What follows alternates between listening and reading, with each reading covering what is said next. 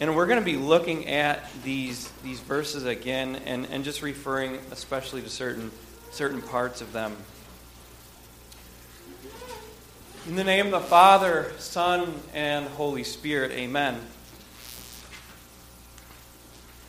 My wife and I, uh, on Friday evenings, we have sort of a, a guilty pleasure. A, a, guilty pleasure. We a lot of times we'll, we'll tuck our girls into bed, and we'll pray with them, and we'll sing songs, and then we'll sneak downstairs and we'll put on an episode of a show called called Shark Tank. Have you seen this show before? It, Shark, if you haven't seen Shark Tank, before, it's a show where entrepreneurs can go before sharks or investors to pitch their idea. And these sharks will either ridicule the idea or they will invest hundreds of thousands of dollars in your brand new company. And my wife, especially, she really likes this show, and she's even got some new ideas that she wants to bring to the market. You can ask her about that later. But the most interesting episode, segment of an episode that I've seen was when the creators of Kitchen Safe gave their little presentation. Kitchen Safe is really a, a, a, very simple device. It's, it's a bucket. And you can put over the top of this bucket a locking mechanism with, with a timer on it. And so, for example, you can put your cookies that you love to binge on at midnight, and you can put them in there, set the timer so that it will open up at 8 a.m. in the morning. And it is impossible without throwing this thing on the ground and breaking it, it is impossible to get your cookies out. But there's lots of other uses for it too. You can just visit their internet site and find out all about it. If you have trouble with shopping all the time, you can put your credit cards in there and set the timer for 10 days and then get them out. If you have trouble, for example, with drinking and driving, as soon as you pick up the bottle, you can put your keys in there and lock it. If you have trouble with being distracted with your cell phone during dinner, you can put your cell phones in there during dinner and set the timer for an hour and then get them back out again. If you have trouble with um, taking too many prescription drugs, you can put your prescription drugs in the kitchen safe and then set the timer for whenever your next dose is and then get it out. At, at its core, Kitchen Safe is a way, the makers claim, to beat your vices. It's a way to beat your temptations. It's a way to beat your sins and your bad habits. And, and this is what they actually say on their website. Here's how they explain it Research has shown that pre commitment is the ultimate way to beat temptation. Pre commitment means committing to start to a smart choice early when you know that you will be tempted by bad choices later. Let me repeat the key phrase again. They say pre commitment is the ultimate way to be temptation. We're going to analyze that claim in a couple of minutes. What grabbed my attention about this presentation on Shark Tank was the emotion with which it was given. One of the one of the sharks, he's not a very nice guy. He he grabbed the kitchen safe and he held it up and he said, "This device is screaming at me, you are a piece of fill in the blank." And, and the Creator responded with great emotion and he said, This thing is saving my life. I used to be completely overweight, and now look at me. And I have received letter upon letter of people who have written to me and say, Thank you for creating the kitchen safe. The kitchen safe now, today, after Shark Tank aired, has been aired on the Today Show, in Time Magazine. It's been studied by Harvard and Princeton. If the emotion of the creator of Kitchen Safe is any indication, if the fact that it's selling like hotcakes is any indication at all. If, if, if the press that it's getting in the world today is any indication at all, Kitchen Safe has struck a nerve with the American public. There are people out there who really want to beat temptation, and they really want to beat vice. And you know what? God has the very best timing. This last week, this last week, I sat with a wonderful Christian man who just a few months ago wasn't drinking. But now he is again, and he's devastated. Just this last week, somebody texted me and said, Pastor, I really want to give up smoking, but I don't know how. And I sat with a, a Christian woman. She said, I'm tired of being angry and often flipping out on my family. And, and then just this morning, I received a phone call from another desperate person that says they are in the hands of Satan. They don't know what to do. God's always got the best timing. So even here at Sure Foundation, we at Sure Foundation, we could say that we want to do what is right. We really do. But then sometimes we don't do it. We want to beat our addictions, our bad habits, our hang ups but we just don't know how to achieve it. And the Colossians, even though they lived about 2,000 years ago now, they weren't too much different. Listen to the list of vices. Here's, there, there's two lists that the Apostle Paul gives in this lesson. Listen to the first one. Not too much different than us. He says, Put to death, therefore, whatever belongs to your earthly nature sexual immorality, impurity, lust, evil desires, and greed, which is idolatry. He gives some examples here, right? And he moves from, from what is specific, a specific outward action, sexual immorality, and then he moves to an abstract idea, which is, which is greed, covetousness, greed for more sex. And, it, and then he, and he concludes with an analysis of it. He says, This is idolatry. You see what he's saying? Do you want to know why sometimes you fall into bed with someone who isn't your spouse? You want to know why you open that browser page in private mode? Do do you want to know why that suddenly your heart starts beating faster when you see a certain part of the, the human anatomy? The Apostle Paul, he tells us why. He says it's because you're bent in on yourself. Because you would rather please yourself than God.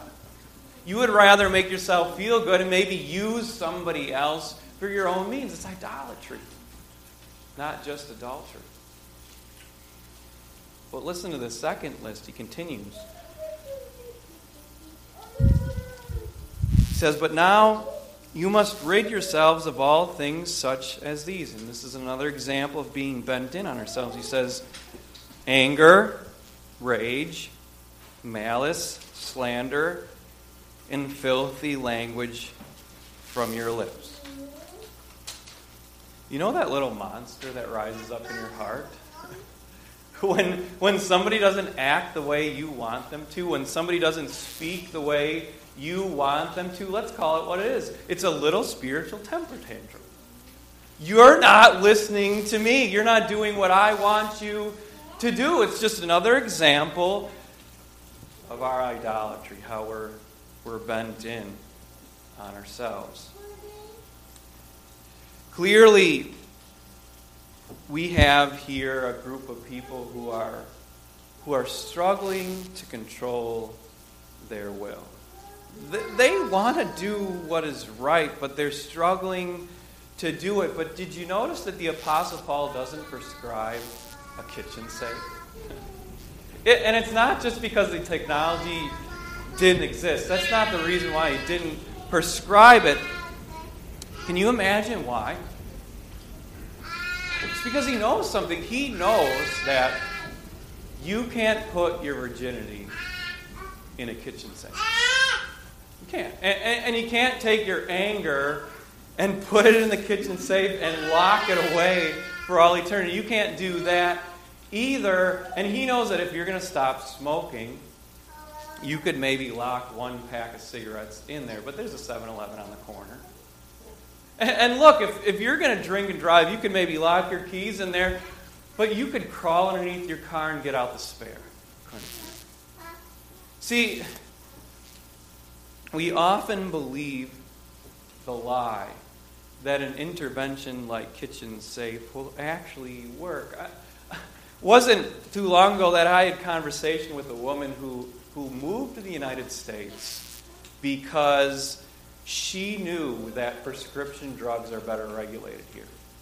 And, so for her, the United States was a kind of kitchen, kitchen safe. She wanted to give up her, her prescription drug habit. But when she got here, she found out that all she had to do was lie to the doctor. And she continued right on in her addiction. These kinds of solutions just don't work because we're always going to find a way around the intervention. That is how our sinful nature works. So, instead of prescribing some sort of kitchen safe, the Apostle Paul, he gives us a twofold prescription to beat our vices, our bad habits, and our sins. And it's basically law and gospel. Here's, here's what he said.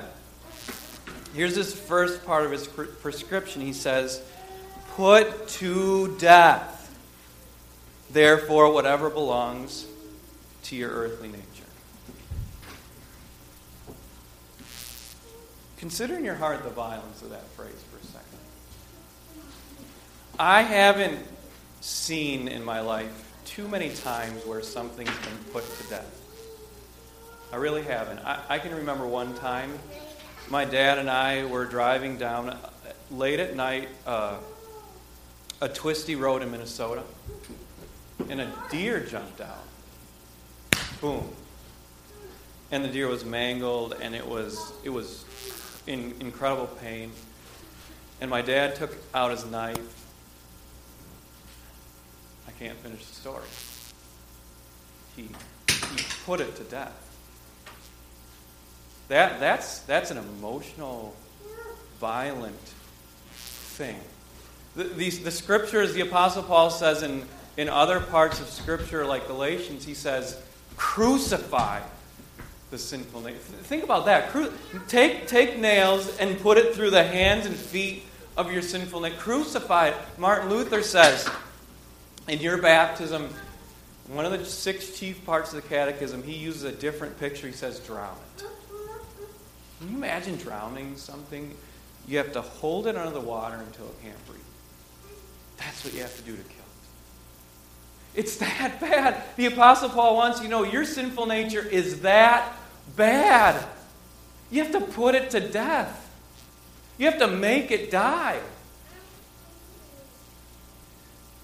He wants you, whenever you might have sex outside of marriage, instead of to experience sweet relief and release, to experience the bitterness of idolatry. He wants you, when, for example, when you want to binge on cookies, that when you do that, that it tastes like ashes in your mouth. When you want to drink and drive, that you see the stupidity in it. He wants you to understand how bad it really is. In fact, he says this He says, Put it to death because, because of these, the wrath of God is coming. It's that bad.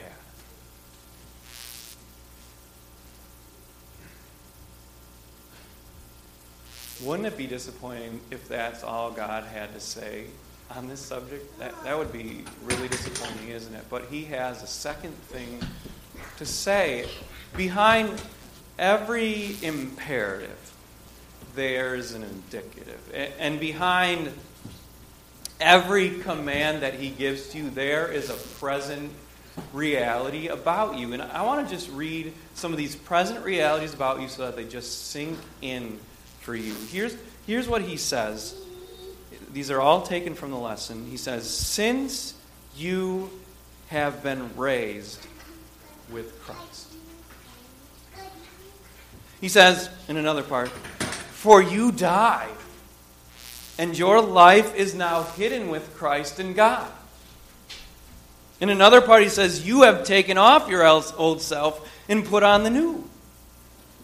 He says, As God's chosen people, holy and dearly loved. What? we, we are people who struggle with addiction and drinking. But he says about us, you have been raised with Christ in your baptism. We are struggle who, who binge, we're people who binge eat or maybe binge watch Netflix, but at the same time, we are people who have died with Christ and our life is with Him. We are people who struggle with sexual immorality, but you know what He says about us? He says, You are holy, dearly loved people of God.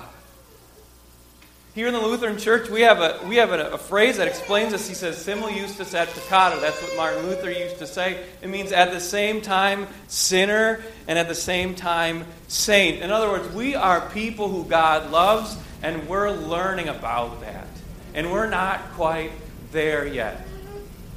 It's going to take some more time. My dog, Cooper, he's he's got a really bad habit. And, and, I think I think most of you have been to my house before and you know this about him already. My dog Cooper loves to eat garbage. He, he really does. He loves to eat garbage. And he loves it so much that when we don't push the chairs in at home, he'll jump up on the table and eat garbage. And when we don't lock, we see, we're trying to stop him from doing this. When we don't lock our garbage can, we have to go buy a special garbage can. He will dive his nose into the garbage can and eat that garbage. And then, and then Cooper on garbage day, he, he'll bark to go out, and we'll think, oh, he's got to go to the bathroom, so we'll let him out. But you know what he's trying to do? He's trying to get at the garbage that our neighbors put out. This is how Cooper is. He loves garbage. We've done everything, including behavioral therapy, like yelling at him and disciplining him, to try to get him to stop doing it. But we've only found one thing that will work for sure to stop him from doing it. Give him something better. Give him a bone. You give him a bone, something that's beautiful to him, something that's attractive to him, something that's yummy to him, he won't bother with the garbage anymore. The same is true of us. It really is. You can't just lock away your vices and sins. You actually have to replace them with something or someone better. Who is that thing or person for us? It's Jesus. That's what the book of Colossians is all about.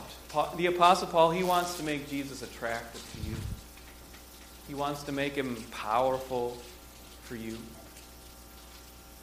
So he calls him in the book of Colossians. I'm going to read some of these things about Jesus the firstborn over all creation the one in whom all the fullness of the deity dwells, the forgiving one, the resurrected one, the one who loves you, the one who gave his life for you, the one who canceled your sins, the one who shed blood for you.